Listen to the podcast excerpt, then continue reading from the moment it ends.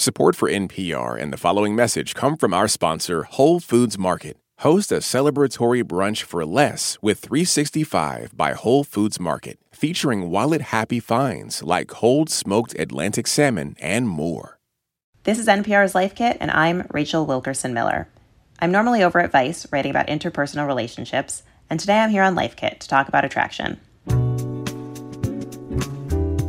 Typically, when we talk about attraction, we think about the butterflies we feel, a crush we're eyeing, a longing, whether someone is our type.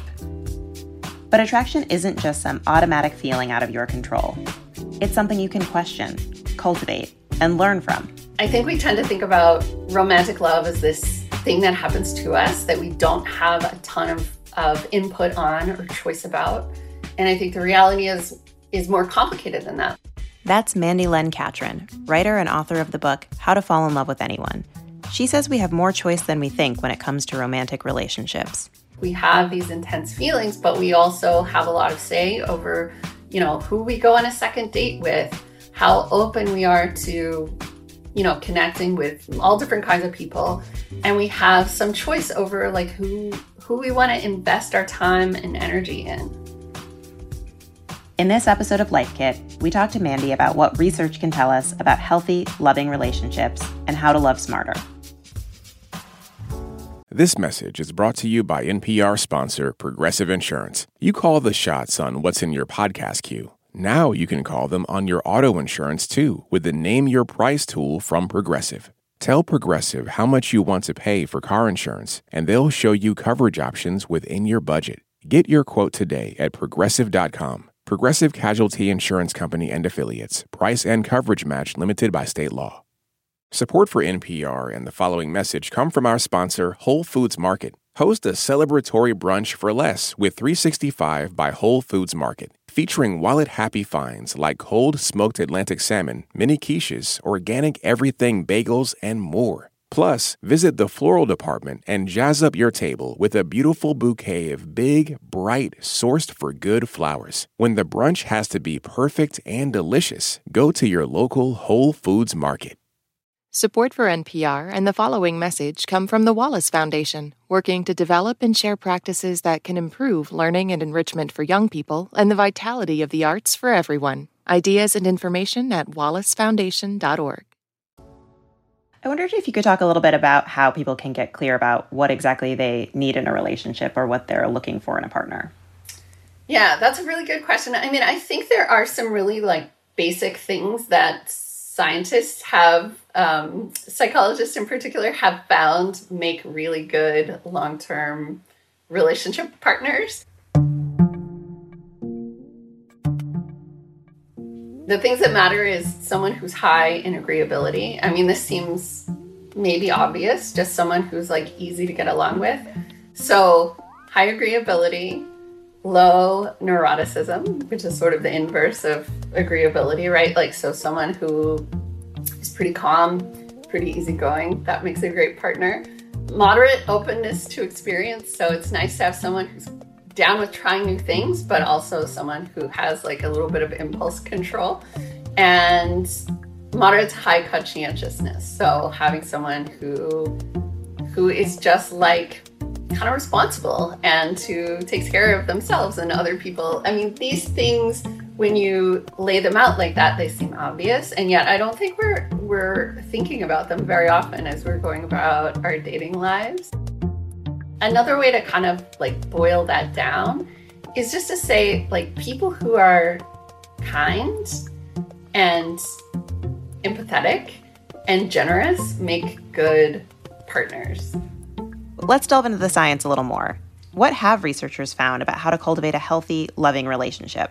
John and Julie Gottman are relationship scientists. They've been studying what makes people commit to each other and stay together for decades. And one of the things that they talk about is um, is this idea of responding to your partner's bids. So I'll use an example from my relationship. My partner Mark is really into cars. I truly know nothing about cars and find them like like not remotely interesting.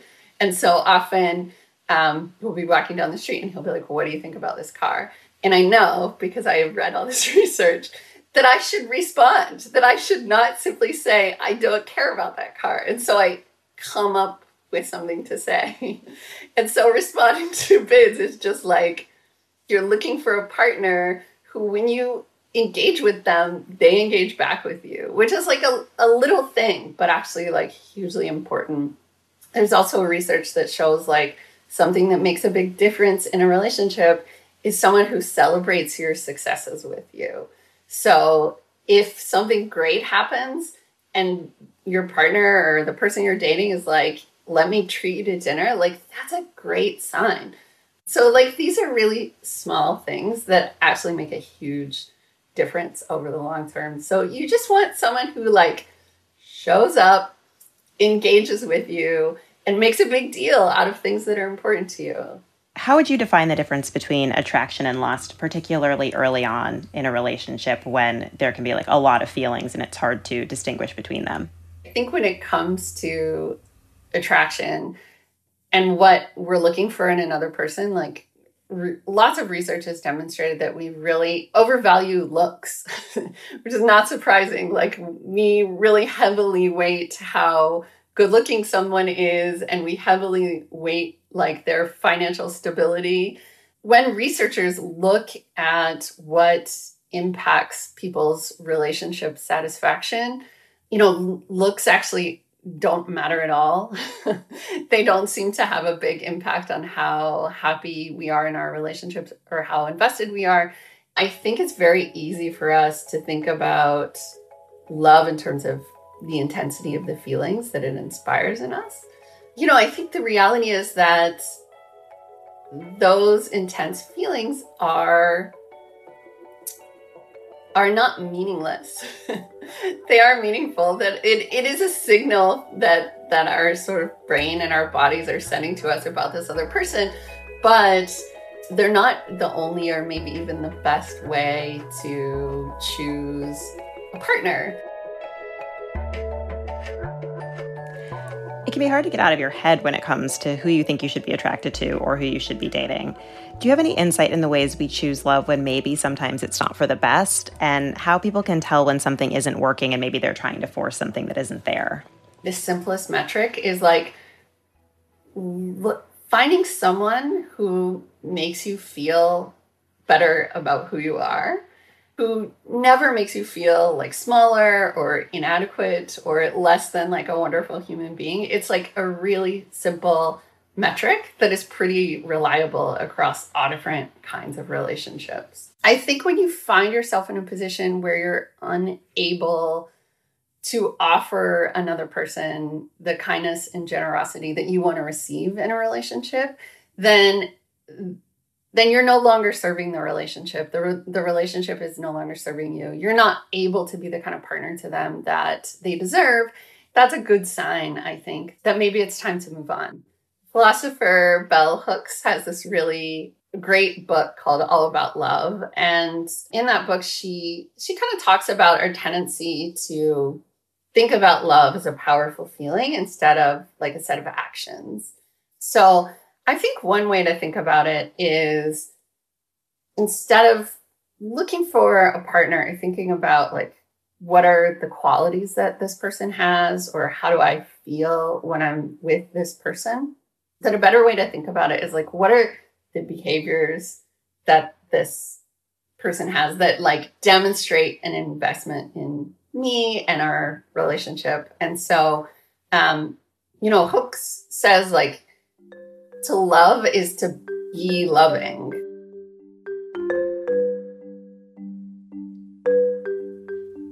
Something I found interesting when I was researching my book is the ways in which too much vulnerability or intimacy too soon can actually cause problems. Because if one person is really vulnerable, the other person can feel like their boundaries were crossed. And the 36 questions reflect this too. One of the defining features is that they get increasingly intimate as they go on to sort of ease you into it. You have any tips for gradually increasing vulnerability over time in the real world or sort of making sure you're in lockstep with the other person? So, in the same way that, like, if we had a friend who came on too strong too quickly, that friendship would feel uncomfortable, um, or it would feel maybe like there was an uneven balance of intimacy. The exact same thing is true in romantic love. So, I think you can reveal something small about yourself that maybe you wouldn't tell a total stranger. That kind of vulnerability, it doesn't have to take the form of like confessing your most intimate secrets or dumping out your whole family history or you know taking a big problem to someone you don't know very well and expecting them to solve it. Like i think it comes in, in much smaller ways which is like talking about something that's really important to you or that you're passionate about. Like that's where you start or you start with telling like a funny but embarrassing story that you wouldn't necessarily tell a stranger and when we do it in in a kind of measured way it invites the other person to do the same, right? It says, like, I'm going to share a little bit of myself with you. You can feel comfortable doing that in return. One of the tropes of reality TV dating shows is people having their walls up who don't want to let love in or quote unquote open up. And it's typically framed as a problem. And I wanted to ask you are these walls real and is having them up a bad thing always? There are a couple of different things that I want to talk about. So, one is I think we tend to feel like um, the best way to be happy and to have a good life is to be in a long term committed monogamous relationship. I don't think a long term committed monogamous relationship is necessarily the best thing for everyone. I don't think it's necessarily what everyone wants. I think we go through different phases in our lives where we want different things from romantic love. So I think part of the problem with reality television is that it's these like dating shows really reinforce these very normative ideas about love and relationships. And they're like very rooted in these sort of like heteronormative stereotypes. So we have this idea, for example, that like men are afraid to commit, they don't want to be tied down. Um, lots of people will tell you that this is like rooted in some sort of like evolutionary biology that has wired women to want commitment and babies, and that it has wired men to want to sleep around as much as possible. And, you know, the truth is that actually, I think our lives are just more complicated than that, that we live in a culture that makes romantic commitment seem like the best way to live our lives, but that also makes it really incredibly difficult. Like we live in a sort of late capitalist culture that says every hour should be monetized and productive and you know that is not super compatible with dating. So whenever I encounter these like tropes, I tend to resist them because I feel like they speak more to these like shared cultural norms that we have than they do to an individual's actual ability to be vulnerable or their ability to invest in another person or their interest in romantic love. So, you, I think, more than most people, have studied the science and research of attraction and love and compatibility. And I wonder if you have just sort of one thing that you want listeners to take away from all of your years of, of researching this that you think is the most helpful bit that people should know? You know, I think the the most helpful thing is actually really simple, which is like when you're looking for a partner, the thing to choose if you're interested in like a long-term satisfying relationship is someone who makes you feel great about who you are. Like it's such a simple thing, but it matters enormously. So let's recap. We have a choice in who we invest our time and energy into. When looking for a partner, Mandy recommends seeking out people who make you feel good about yourself, people who don't make you feel small. Instead of just thinking about the qualities you're looking for in a partner, think about how a person shows an investment in you and your relationship. Date people who respect your interests and who celebrate your wins.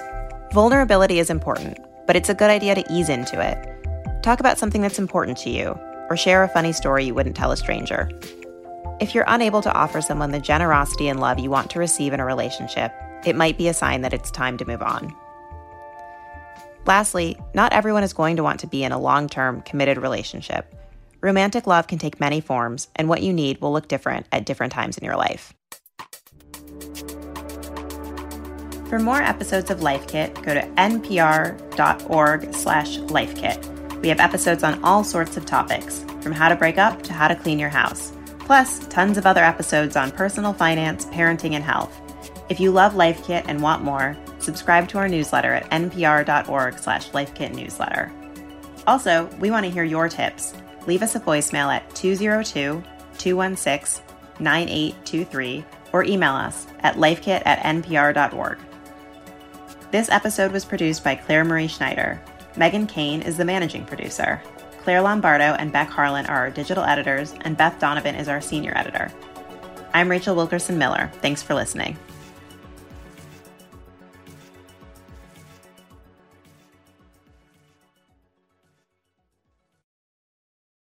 There is so much Black excellence in the sciences that we want to celebrate. So, in honor of Black History Month, all this week, Shortwave is featuring conversations with Black scientists and educators, people doing incredible work and pushing for a world where science serves everyone. Listen now to the Shortwave podcast from NPR.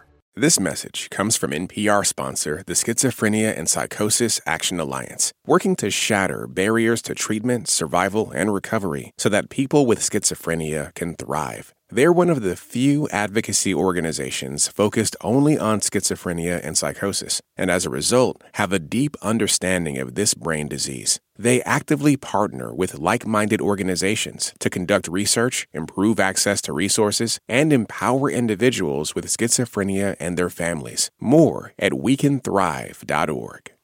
Support for NPR and the following message come from the American Cancer Society. Dr. Alpa Patel leads a team that researches cancer risk factors, and she shares how her team makes an impact. We always do what we like to think of as actionable science. So, the work that we do makes its way to things like nutrition and physical activity guidelines for cancer.org, where millions of people come each year to learn about how they can better prevent cancer. To learn more, go to cancer.org.